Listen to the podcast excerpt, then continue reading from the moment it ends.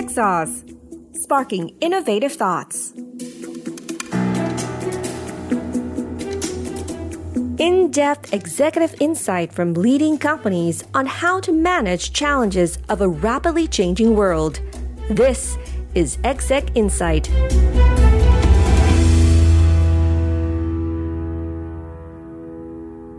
สวัสดีค่ะ ขอต้อนรับคุณผู้ฟังเข้าสู่ Texas Podcast ในรายการ Exec Insight ค่ะ สำหรับทิศทางธุรกิจประกันภัยและสินเชื่อจะเป็นอย่างไรในสถานการณ์เศรษฐกิจเช่นนี้ ธุรกิจประกัน InsurTech จะมีทิศทางอย่างไรในอนาคต รวมไปถึงเรื่องของการทำ Digital Transformation ที่ต้องทำควบคู่ไปกับเรื่องของ Data ซึ่งจะเป็นส่วนสำคัญที่จะทำให้การ transform นั้นประสบความสำเร็จในองค์กร ใน episode นี้เราจะพาไปพูดคุยถึงเรื่องราวการเข้าสู่วงการประกันภัยของคุณถากรปิยพันธ์ที่เปลี่ยนบทบาทจากฝั่งการเงินและธนาคาร เดินทางเข้าสู่วงการประกันภัย ในเรื่องราวของธุรกิจประกันและสินเชื่อ การการทำดิจิทัลทรานส์ฟอร์เมชันที่จะมีวิธีการปรับเปลี่ยนคนในองค์กรอย่างไรได้บ้างนะคะ รวมไปถึงเรื่องของคำแนะนำสำหรับผู้ที่เปลี่ยนสายงานหรือเปลี่ยนองค์กร อะไรเป็นสิ่งสำคัญที่จะทำให้การทำงานนั้น ประสบความสำเร็จไม่ว่าอยู่ในองค์กรใด ๆ ก็ตามนะคะ ไปติดตามทั้งหมดนี้ได้ในบทสัมภาษณ์ดังต่อไปนี้เลยค่ะค่ะ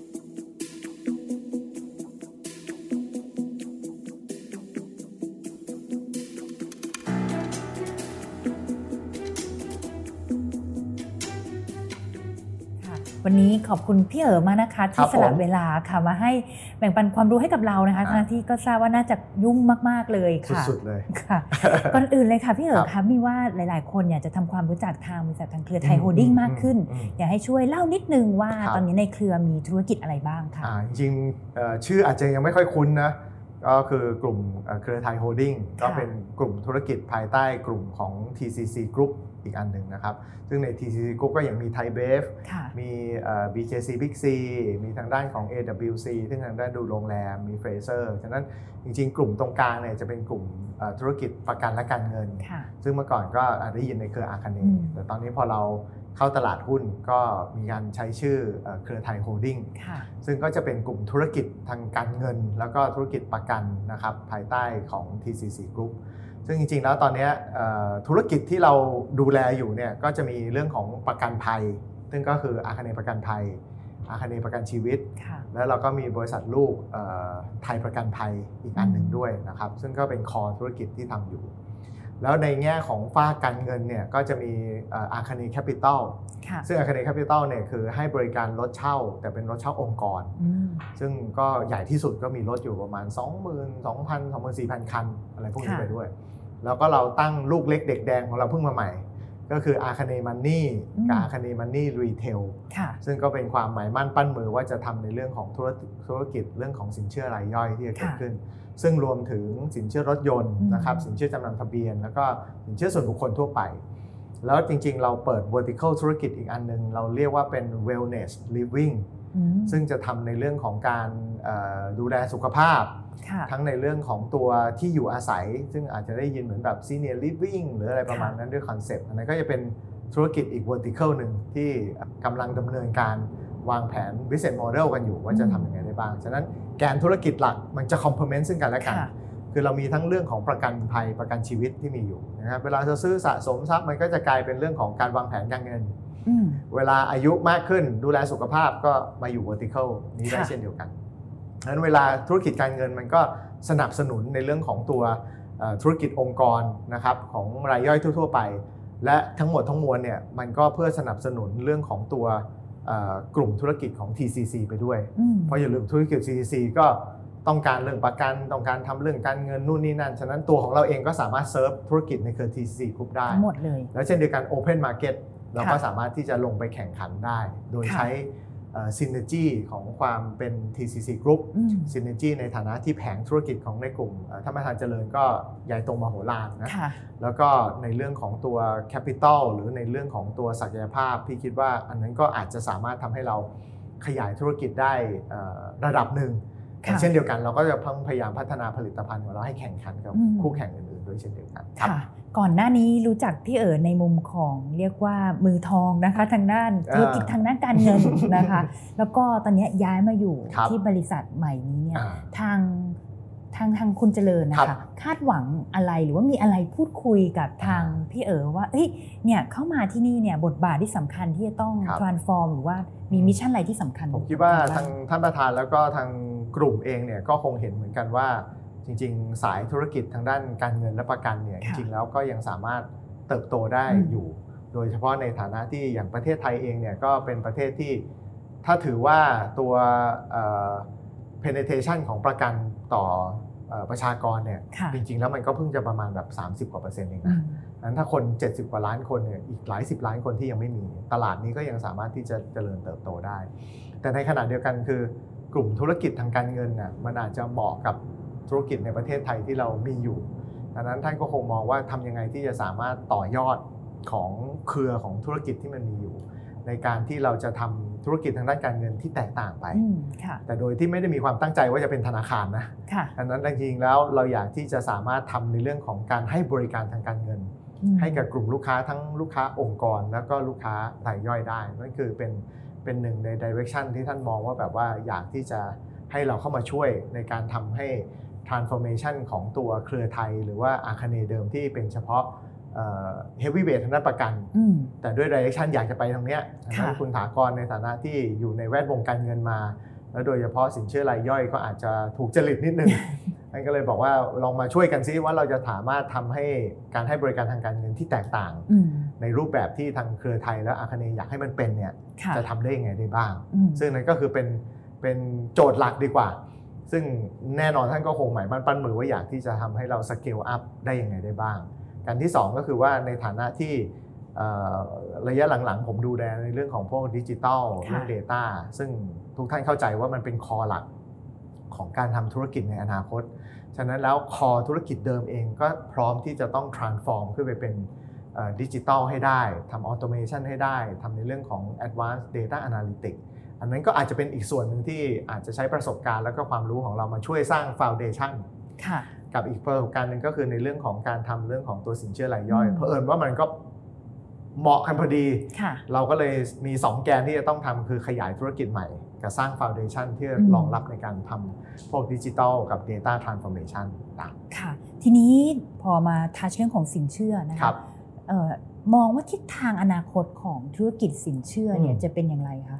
ตลอดระยะเวลาในช่วงหลายปีที่ผ่านมาเนี่ยเอ่อสินเชื่อรายย่อยโดยเฉพาะสินเชื่อส่วนบุคคลจำนำทะเบียนรถยนต์หรือบ้านหรืออะไรพวกนี้มันก็เติบโตตามเศรษฐกิจของธุรกิจของประเทศไทยที่มันมีอยู่ อย่างตัวของพวกสินเชื่อที่ไม่มีหลักประกันเนี่ยโดยปกติแล้วมันก็จะโตกว่า GDP ประมาณสัก 3 เท่า โตประมาณ 7-8%ต่อปีนะเวลามันเป็นไซเคิลแย่ๆเนี่ยมันก็ยังเติบโตอยู่ รอบเดียวในในช่วง 20 กว่าปีที่พี่ทำงานมาเนี่ยเฉพาะโควิดเท่านั้นเองนะค่ะที่ทำให้การเติบโตสินเชื่อของสินเชื่อส่วนบุคคลเนี่ยติดลบอืม historical ที่ผ่านมาเนี่ยมันโตเป็น positive ค่ะเลย ยังไม่เคยมีน้ำท่วมสึนามิหรืออะไรพวกเนี้ยก็โตทั้งนั้นเลย มีเฉพาะเรื่องของโควิดเท่านั้นเอง ฉะนั้นค่ะเมื่อไอ้ตรงนี้มันผ่านมาแล้วผ่านไป เดี๋ยวมันก็จะกลับไปเจริญเติบโตอืมแต่อีกส่วนหนึ่งที่ทำไมมันยังสามารถโตได้อยู่ก็คือว่า มันเป็นการเติบโตแต่มันเป็นการกดดันในเรื่องของสินเชื่อนอกระบบดังนั้นถ้าเรายังเห็นเรื่องสินเชื่อนอกระบบอยู่ แล้วเรายังเห็นผู้เล่นที่เอาเข้ามาในตลาด มาทำสินเชื่อจำนำทะเบียนทำนู่นทำนี่อะไรพวกเนี้ยมันก็เป็นการช่วยไปผลักดันให้การเข้าถึงสินเชื่อในระบบเนี่ยมันดีขึ้นอืมนั่นก็เป็นสาเหตุที่ทำไมตลาดมันยังสามารถโตขึ้นได้อยู่ค่ะและแน่นอนคือเวลาเรามองภาพเฉพาะในเอ่อกรุงเทพหรือหัวเมืองใหญ่ มันดูเหมือนการแข่งขันมันแน่นแล้วนะอืมซึ่งก็จริง แต่อย่าลืมนะประเทศมันมี 70 กว่าจังหวัดอะค่ะไอจังหวัดอื่น ๆ ที่ยังไปไม่ถึงอย่างเงี้ยเราก็ถึงจะเห็นแบบเอ่อนอกระบบก็ยังมีอยู่ เรายังเห็น captive finance เรายังเห็นแบบตามห้องแถวจำนำทะเบียนสินเชื่ออย่างเงี้ยมันยังเยอะไปหมดมันยังเลยไปได้หมดค่ะฉะนั้นคือตลาดเนี่ยพี่เชื่อว่ามันยังเติบโตอยู่ แล้วยิ่งถ้าเวลาเศรษฐกิจมันโตอย่างเงี้ยสินเชื่อมันจะโตด้วยอัตโนมัติ คือคนที่เอารถมาจำนำทะเบียน หรือคนที่มาขอสินเชื่อหลายคนที่เป็นลักษณะที่แบบเอาไปเพื่อต่อยอดธุรกิจนะ ฉันอยากมีความต้องการทางการเงินระยะสั้น ฉันอยากจะไปขยายทำนู่นทำเนี่ยนั่นเป็นสาเหตุที่เศรษฐกิจมันโต มันพร้อมกับการเติบโตไปในเรื่องของสินเชื่อด้วย ฉะนั้นพี่ก็ยังค่ะมองว่าถึงแม้ว่าโควิดมันยังเอ่อทรงๆอยู่ในลักษณะเนี้ยแต่เดี๋ยวพอมันจัดการในเรื่องของตัว NPL นโยบายเปิดประเทศวัคซีนมา เดี๋ยวเศรษฐกิจมันก็จะกลับไปหมุนเหมือนเดิมค่ะเชื่อมันก็จะกลับมาโตอีก เช่นเดียวกันค่ะอะทีนี้ครับมาฝากธุรกิจประกันบ้างค่ะอืมพี่ มองว่า InsurTech ที่เราแบบอะเราเคยคุยเรื่องของอ่า FinTech ใช่ไหมพอมาถึงเรื่อง InsurTech ก็เป็นอนาคตเนาะอ่าที่หลายๆคนเนี่ยให้ความสนใจว่าเอ๊ะทิศทางบ้านเราจะเป็นยังไง เพราะว่าครับก็ต้องยอมรับว่ามันมันไม่ใช่แค่เรื่องของการเอาเทคโนโลยีมาใช้อย่างเดียวแต่สุดท้ายแล้วเนี่ยมันก็มีเรื่องของ regulator เนอะมีเรื่องของเอ๊ะ value proposition ที่เราจะอ่าให้ประโยชน์กับลูกค้ามันอืมคืออะไรอืมค่ะ คือเรารู้เพราะเราเจอกันอยู่ในวงสาย tech มาตั้งแต่ค่ะสี่ห้าปีก่อน เราจะเห็นว่า wave แรกเนี่ยมันจะเป็นเรื่องของแทบจะเป็นการเงินดีกว่าค่ะภาคธนาคารจะเป็น wave แรก ๆ ในการทำ digital transformation 4-5ปีที่ค่ะผ่านมา ซึ่งจริงๆ insurance เนี่ยมันก็ทรงมาตั้งนานแล้วแต่มันยังไม่ขยับมาสักทีหนึ่งซึ่งอันเนี้ยพี่คิดว่าพอ wave แรกของธนาคารเนี่ยมันไปเยอะมากแล้วนะพี่คิดว่า wave ถัดไปเนี่ยมันก็เป็นอุตสาหกรรมด้านอื่น ซึ่งแน่นอน insurance มันก็เป็นอีกเลเวลหนึ่งที่มันทำมาฉะนั้นเราก็เริ่มเห็นการเอ่อ ตั้งทรงของคปภ.เช่นเดียวกัน ว่าอยากจะทำอะไรบ้างก็จะเห็นท่านเลขาพูดบ่อย มีเรื่อง sandbox เองทำในเรื่องของตัว InsurTech อยากทำเรื่องของตัวพูในเรื่องของ insurance bureau หรืออะไรพวกนี้พี่คิดว่ามันก็เริ่มมีแผนที่ทาง regulator อยากจะให้มันไป แต่ในขณะเดียวกันเวลาเราดู industry ของตัว insurance เองเนี่ยจริงๆแล้ว ถ้าถามพี่มันเป็น Big Data มากเลยนะ digital technology หรือ Data เนี่ยมันมัน complement แล้วมันควรจะต้องมาพร้อมกัน พี่คิดว่าหลังจากนี้ไปเนี่ยไอ้ InsurTech เนี่ยมันจะเกิดขึ้นจากการที่เราเอาข้อมูลมาใช้ก่อนค่ะเอาข้อมูลมาเห็นว่ามันจะสามารถใช้อะไรได้เพื่อ improve ในเรื่องของตัว customer experience อืมหาโอกาสในการที่จะทำผลิตภัณฑ์ใหม่หรือ product development ที่ตอบโจทย์จาก Data ที่เราเห็น การที่ 3 ก็คือว่าการใช้เทคโนโลยีให้การเข้าถึงเนี่ยมันง่ายแล้วมันมีประสิทธิภาพมากขึ้น ส่วนเทคโนโลยีด้านอื่น ๆ ที่มันเริ่มเห็นอย่างในเมืองนอกเห็นเยอะๆแต่ยังไม่ได้เอาเข้ามาใช้กันเยอะในประเทศไทย อย่างเช่นแบบคืออินชูรันกับบล็อกเชนนี่คือมันมันลงตัวกันนะ หรืออย่างตัว IoT ซึ่งเราก็เห็นแบบไอ้ variable device ซึ่งมันจะสามารถเก็บข้อมูล ซึ่งสองมวลนี้มันอาจจะมีผลในการที่จะทำให้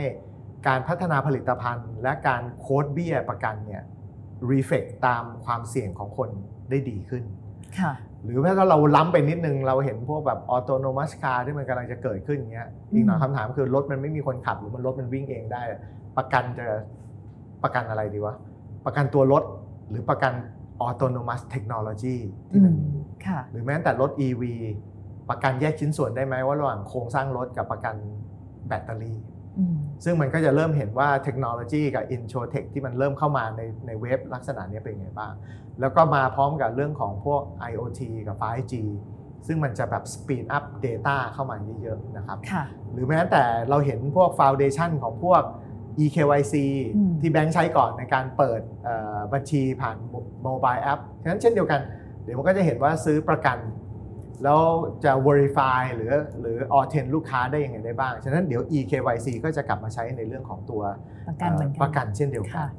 ในภาพของ AI อย่างที่บอกก็คือว่าอินชัวรันมันเป็น Big Data นั้นมันเหมาะกับการการใช้ AI เอ่อมากเลย เช่น รถยนต์ ซึ่งเราต้องซื้ออย่างเงี้ยเราต้องถ่ายรูปค่ะนั้นเพื่อถ่ายรูปมาเพื่อให้คนมานั่งดูว่าแบบรถเก่ามีแผลหรือเปล่าอืมทำไงได้บ้าง ซึ่งไอ้พวก computer vision การทำ image recognition มันก็เป็นจริตของ AI ที่สามารถที่จะทำได้ค่ะซึ่งหลังจากนี้เราไปก็คงเห็นมากขึ้นในการอืมที่ทำยังไงที่จะใช้เรื่อง AI มาช่วยในการเห็นภาพ แล้วไม่ต้องใช้คนดูมากนักสามารถประเมินได้ว่าอันเนี้ยความเสี่ยงต่ำกลางสูง มีมูลค่าความเสียหายประมาณเท่าไหร่ค่ะยู่ในวิสัยที่แบบautomate ได้เลยเปล่า ไม่ต้องคนไม่ต้องมาดูมาก แต่ถ้าอันเนี้ยเสียหายเยอะ ประเมินความเสี่ยงประเมินความเสียหายเยอะก็อาจจะใช้คนที่มี experience ดูนิดหนึ่งอันเนี้ยพี่คิดว่าเป็นแผงเทคโนโลยีที่ layer แรกก่อนนะ จากประสบการณ์พี่ว่าเราจะค่อยๆ เห็น development การใช้เทคโนโลยีเหล่านี้เข้ามาใช้แต่อีกอันหนึ่งคือคือง่ายๆ คือเรื่องของของพวก online broker ที่จะเห็นแบบการเกิดขึ้นมาเยอะนิดหนึ่งนั่นคือการเข้าถึงในโลกออนไลน์ของของกลุ่มลูกค้าได้อย่างไรได้บ้าง แต่อีก step หนึ่งที่เราอยากจะเห็นไอ้ตัวพวกนี้อาจจะเป็นเรื่องของตัวการทำ dynamic pricing ค่ะ ซึ่งในเมื่อเราเห็นข้อมูลเยอะอะว่าอืมมีอายุขนาดนี้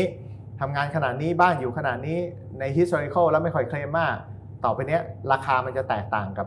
คนอื่นได้หรือเปล่าค่ะซึ่งไอ้ตัวพวกเนี้ยพี่คิดว่า industry จะค่อยๆ ขยับตัวอืมในเรื่องของการทำตาม dynamic พฤติกรรม pricing ตามใช่ personalize ใช่แต่ละคนใช่ค่ะใช่ทีนี้พี่มันมีความท้าทายเนื้อะหลากหลายแบบเนอะตั้งแต่เรื่องของเทคโนโลยีที่มันกำลังเข้ามาใหม่ เทคโนโลยีก็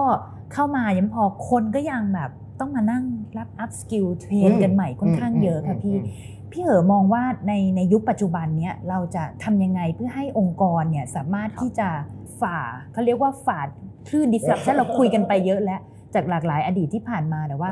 นี่ว่ามันเราก็ยังอยู่ใน moment ที่บ้านเราเนี่ยใช่ก็ เอาเทคโนโลยีเข้ามาใช้เราเรียนรู้กันอีกเยอะมันอ่าเราเราอ่าอยู่ถึงจุดตรงนั้นแล้วเราจะทำยังไง เพราะหลายๆองค์กรก็ยังเป็นช่วง transform กันหนักๆอยู่อ่าค่ะขอพูดบนมิติของของกลุ่มเครือไทยที่พี่ค่ะดูแลกันแล้วกันในเครือของอาคเนที่เราเห็นอยู่เนี่ยพี่คิดว่า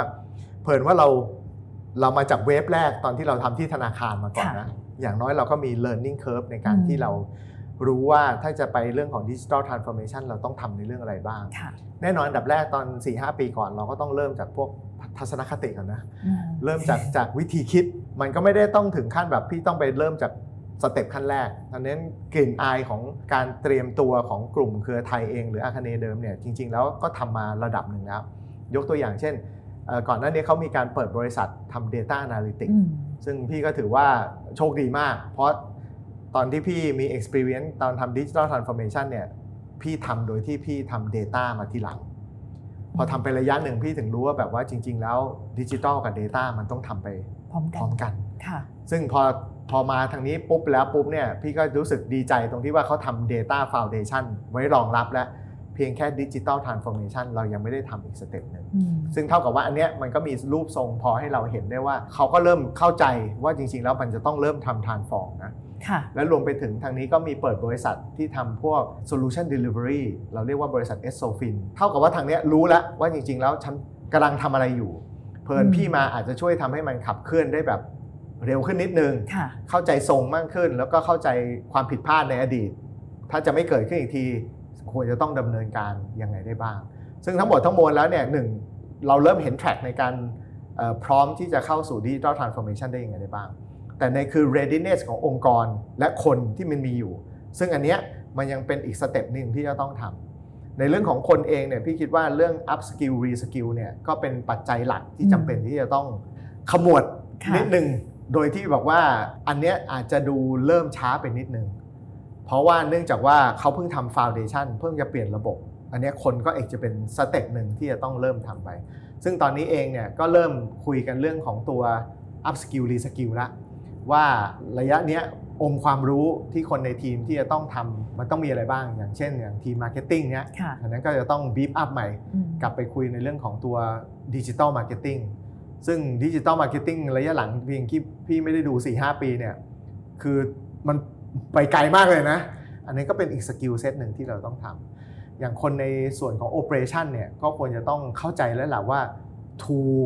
เครื่องไม้เครื่องมือที่จะต้องใช้เพื่อให้เขาทำงานให้มันมีประสิทธิภาพมากขึ้นเนี่ยจะต้องทำไงได้บ้าง พี่เข้าใจว่าอีกประมาณสักปี 2 ปีเนี่ยเป็นสเต็ปของการที่การบ้านหนักๆของทีม HR ค่ะการบริหารบุคคลเนี่ยว่าจะต้องทำ mapping ซึ่งสเต็ปใหม่ที่จะต้องทำเนี่ยคือ redesign job description อืมกันใหม่เลยนะค่ะว่าฟังก์ชันที่ผ่านมาเนี่ยต้องเป็นยังไงบ้าง และอันไหนบ้างที่มันจะมีผลกระทบเมื่อเวลาเราเอา automation มาลงอืมค่ะทีนี้มาเจาะที่ตัวพี่เอ๋อมากขึ้นนิดนึครังบค่ะ แล้วก็เผื่อจะเป็นคำแนะนำให้กับเอ่ออมท่านอื่นๆด้วยก็คือ พอเราย้าย environment เข้ามาใหม่เนอะครับแล้วเข้ามาทำงานที่ใหม่เนี่ยมันก็ต้องมีการปรับตัวอะไรค่อนข้างเยอะพอสมควรนะพี่เอ๋อมแล้วถ้าอยากจะให้คำแนะนำกับคนอื่นๆ ที่กำลังแบบ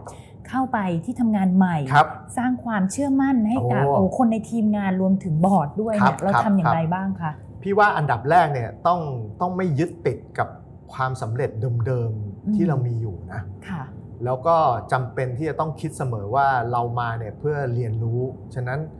ไอ้ไอ้ wording ที่เรามักจะได้ยินบ่อยก็คือว่า unlearn แล้วก็ relearn ค่ะฉะนั้น เรามาอาจจะมาพร้อมจาก experience เรามาอาจจะมีความเข้าใจในโลกธุรกิจรูปแบบหนึ่งที่เอามา แต่ไม่ได้บอกนะ แล้วมันไม่มีอะไรการันตีด้วยนะ ว่าความสำเร็จที่เคยทำในอดีต เวลามาที่ใหม่แล้วมันจะ work นะอืมฉะนั้นเอาเข้าจริง ๆ เนี่ย เราต้องปรับตัวเยอะพอสมควร เราต้องทำตัวเราให้ flexible นะค่ะจะมายึดติดว่าแบบคราวที่แล้วทำมาได้แล้วสบายมากอืมเอาเอาบอกเลยนะ chance ในการที่มันจะไม่ work เนี่ยมันสูงมากเลยนะ เพราะอย่าลืมว่า ที่ที่ใหม่ทุกที่ที่เราไปเนี่ยมันมี culture มันมีรูปแบบการทำงาน หรือมันมี environment บางสิ่งบางอย่างที่มันไม่มีทางที่ไหนมันจะเหมือนกันค่ะฉะนั้นถ้าเราไปปุ๊บเนี่ยมี2อย่าง blend in หรือ change อืมแต่ต้องถามให้ได้ว่าแบบ blend in ไปแล้วเราได้ประโยชน์อะไรในการที่ค่ะเราจะทำให้มันดีขึ้น หรือว่า change เนี่ยเรามั่นใจได้ยังไงว่ามันจะไปในทิศทางที่เราอยากให้มันเป็นฉะนั้นง่าย ๆ ดีกว่า be flexible ค่ะอย่ายึดติด ฉะนั้น unlearn แล้วก็ relearn ไปใหม่ๆ แล้วท้ายที่สุดเราก็ต้อง continue ที่จะ learn ไปด้วยนะ เพราะว่าสิ่งใหม่ ๆ ที่มันจะมาเนี่ยมันเป็นความรู้ใหม่ ๆ ที่เราจำเป็นที่จะต้องเอาเข้ามาเอ่อใช้อยู่ตลอด ทุกครั้งที่เราเปลี่ยน environment อย่ายึดติดอืมแล้วก็พยายามทำให้การทำงานมันเป็นเรื่องสนุกดีกว่า มันอยู่ในจุดที่ทุกๆ องค์กรหลังจากโควิด มันต้องทำ transformation อืมเพ ราะฉะนั้นมันจะต้องทำหลายสิ่งหลายอย่างที่เอ่อจำเป็นจะต้องไปดังนั้นอันเนี้ยก็อาจจะเป็นอะไรที่พี่รู้สึกว่าแบบถ้าให้เปลี่ยนหรือใครคิดจะเปลี่ยนงาน หรือได้โอกาสในการไปทำที่ใหม่ๆเนี่ยค่ะอันนี้อาจจะเป็นประสบการณ์ตรงจาก 4 เดือนที่อยู่ที่นี่ค่ะแล้วก็สะสมพลังเยอะๆนิดนึงอืมอืมเพราะว่าถ้าเรามาในฐานะที่ต้องเปลี่ยนแปลงเอ่อองค์กรอย่างเงี้ยฉะนั้นเราก็ต้องทำการบ้านเยอะนิดนึงอืมแล้วก็ต้องลงลุกหนัก นิดหนึ่งที่จะต้องค่ะทำแล้วก็ดีที่สุดคือสร้างการสื่อสารให้มากที่สุดเท่าที่จะทำได้ เพราะเนื่องจากว่าองค์กรจะเคลื่อนตัวเอ่อทั้งกองทัพไปเนี่ยการสื่อสารมันเป็นเรื่องสำคัญมากนะครับพี่ก็เลยมักจะพูดเสมอว่า ฐานะในผู้นำที่อยู่ในองค์กรฉะนั้นสื่อสาร รับฟังแก้ปัญหาให้กำลังใจเป็นสี่เอ่อคำแนะนำจากประสบการณ์พี่มันใช้ได้ประโยชน์เอ่อทุกครั้งแล้วละกันค่ะครับ แล้วการแบ่งเวลาในการเรียนรู้สิ่งใหม่ๆอะคะอืมตอนนี้ทำทำอย่างไรบ้างอ่านหนังสือหรือยังยังอ่านหนังสืออยู่ค่ะถึงแม้ว่าสปีดในการอ่านอาจจะได้น้อยลงแต่ก็พยายามค่ะปีปีหนึ่งนี่ก็อาจจะประมาณสักแบบ 40-50 เล่มที่อยากค่ะจะพยายามทำให้ได้ นั่นเป็นมิติหนึ่งในการหาความรู้ใหม่ค่ะๆแล้วก็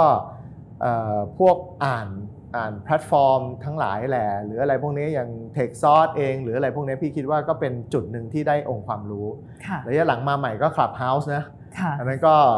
พาเสียสติอยู่สักสองสามอาทิตย์ แต่ตอนนี้ชักเริ่มโอเคแล้วเออเข้าใจได้ว่า พี่คิดว่าเนี่ยมันเป็นโลกใหม่ ๆ ที่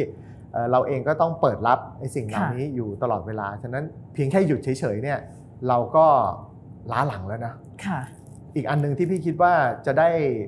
ความรู้มากขึ้นเนี่ยก็คือใช้เวลาออกนอกออฟฟิศนิดหนึ่งเพื่อไปเจอลูกค้าเพื่อไปเจอกับคู่ค้าหรือพันธมิตรของเราให้ค่ะได้ เพราะบางทีปัญหามันไม่ได้อยู่แค่ในออฟฟิศนะหรือว่าโอกาสก็ไม่ได้อยู่เพียงแค่ในในออฟฟิศนั่นเองบางทีถ้าเราได้สามารถมีเวลาออกไปเจอลูกค้าออกไปเจอ partnerออกไปเห็นว่าแบบอะไรที่มันเกิดขึ้นในโลกภายนอกมากเนี่ยมันจะทำให้เราสามารถหาเจอในสิ่งที่เราแบบกำลังพยายามอืมหาอยู่ค่ะ ไอ้ไอ้ตัวพวกนั้นน่าจะเป็นวิธีการใช้เวลาที่พี่คิดว่าน่าจะเอ่อมีประโยชน์มากค่ะครับอันนี้เป็นเรื่องความรู้เนอะแต่เรื่องอีกอันหนึงก็คือเรื่องแบบ mental ถ้าเกิดครับสมมติเราเผชิญกับความท้าทายหรืออ่าความเครียดเข้ามาเนี่ยเราจัดการอารมณ์ตัวเราจัดการบริหารเราอย่างไรบ้างคะผ่านมาหลายรอบหลายสิบปีหลายค่ะอะไรพวกนี้ไปคราวนี้มันอาจจะมีเกราะป้องกันเอ่อตัวเราเองนิดนึงฉะนั้นเมื่อก่อนเนี่ยพี่คิดว่าตอนเรา สติยังไม่ค่อยดีสักเท่าไหร่ เราก็จะมี mental breakdown ได้บ่อยเช่นเดียวกัน เพราะเราไม่รู้จักที่จะรับและไม่รับมอะไรเข้าหาตัวเราเอง ระยะหลังพี่รู้สึกว่าตัวเองไม่ค่อยได้เครียดมากอืมฉะนั้นมันต้องมีจุดหนึ่งที่เรารู้สึกว่าแบบจะรับไอ้สิ่งเหล่านี้ไปไปเพื่ออะไรนะค่ะแล้วก็คือเราไม่ได้แก้ไขปัญหาได้ทุกสิ่งทุกอย่างภายในวันนี้ เช่นเดียวกัน ฉะนั้น มันต้องมีจุดที่เรารู้สึกว่าเราสวิตช์ออฟมันนิดหนึ่งแก้วันนี้ไม่ได้นั้นก็ปิดสวิตช์มันซะแล้วเดี๋ยวพรุ่งนี้ค่อยกลับมาดูกับมันใหม่ค่ะฉะนั้นหลายครั้งที่พี่คิดว่าเราต้องออกจากจุด เวลาเราสเต็ปเอาออกมา เวลาเรามองกลับเข้าไปอีกทีนึงเนี่ยเราอาจจะเห็นก็ได้ในสิ่งที่เราไม่เห็น แต่บางทีถ้าเรารู้สึกวนเวียนอยู่นั้นแล้วคิดไม่ออกสักทีเนี่ยทางที่ดีที่สุดเอาตัวมันออกมาดีกว่า เก่งอันหนึ่งคือเออต้องอย่าไปเครียดกับมันนะ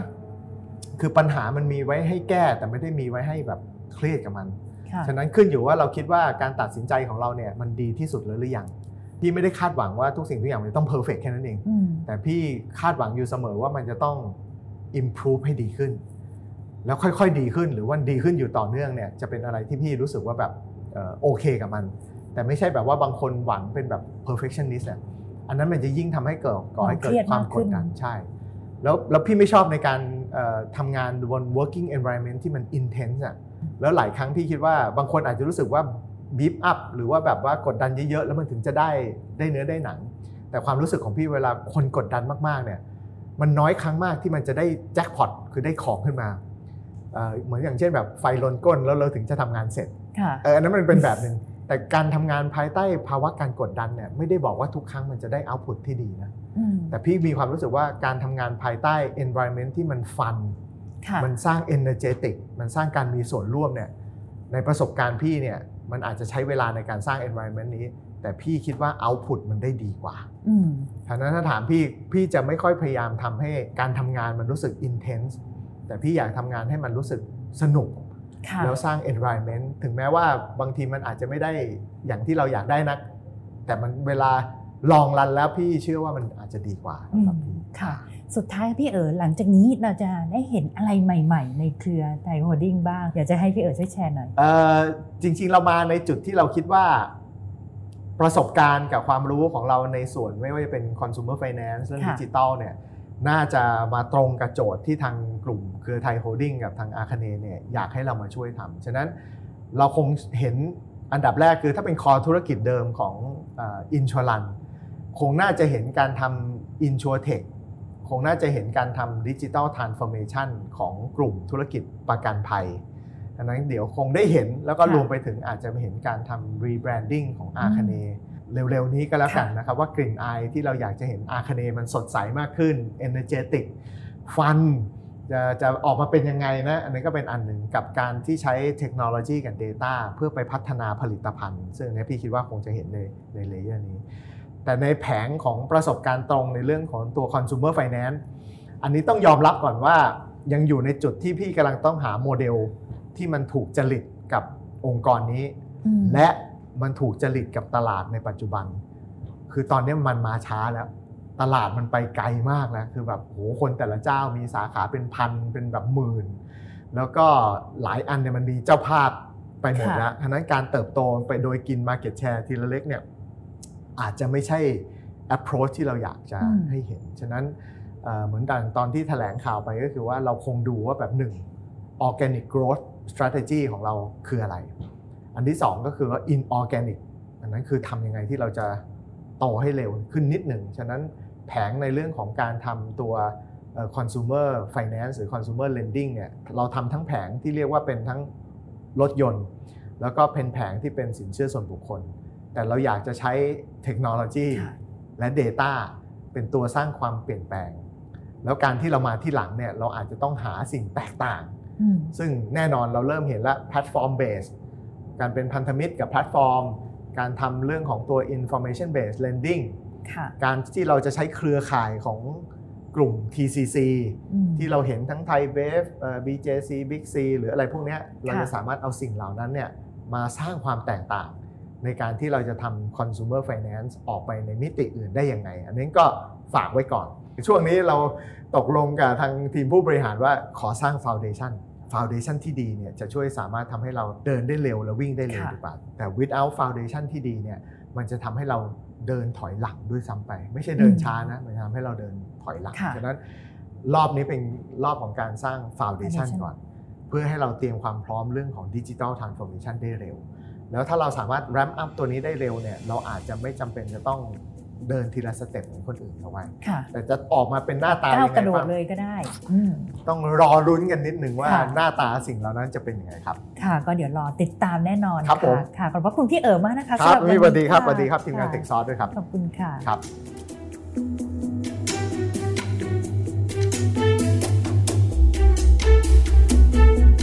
Tech Sauce, sparking innovative thoughts.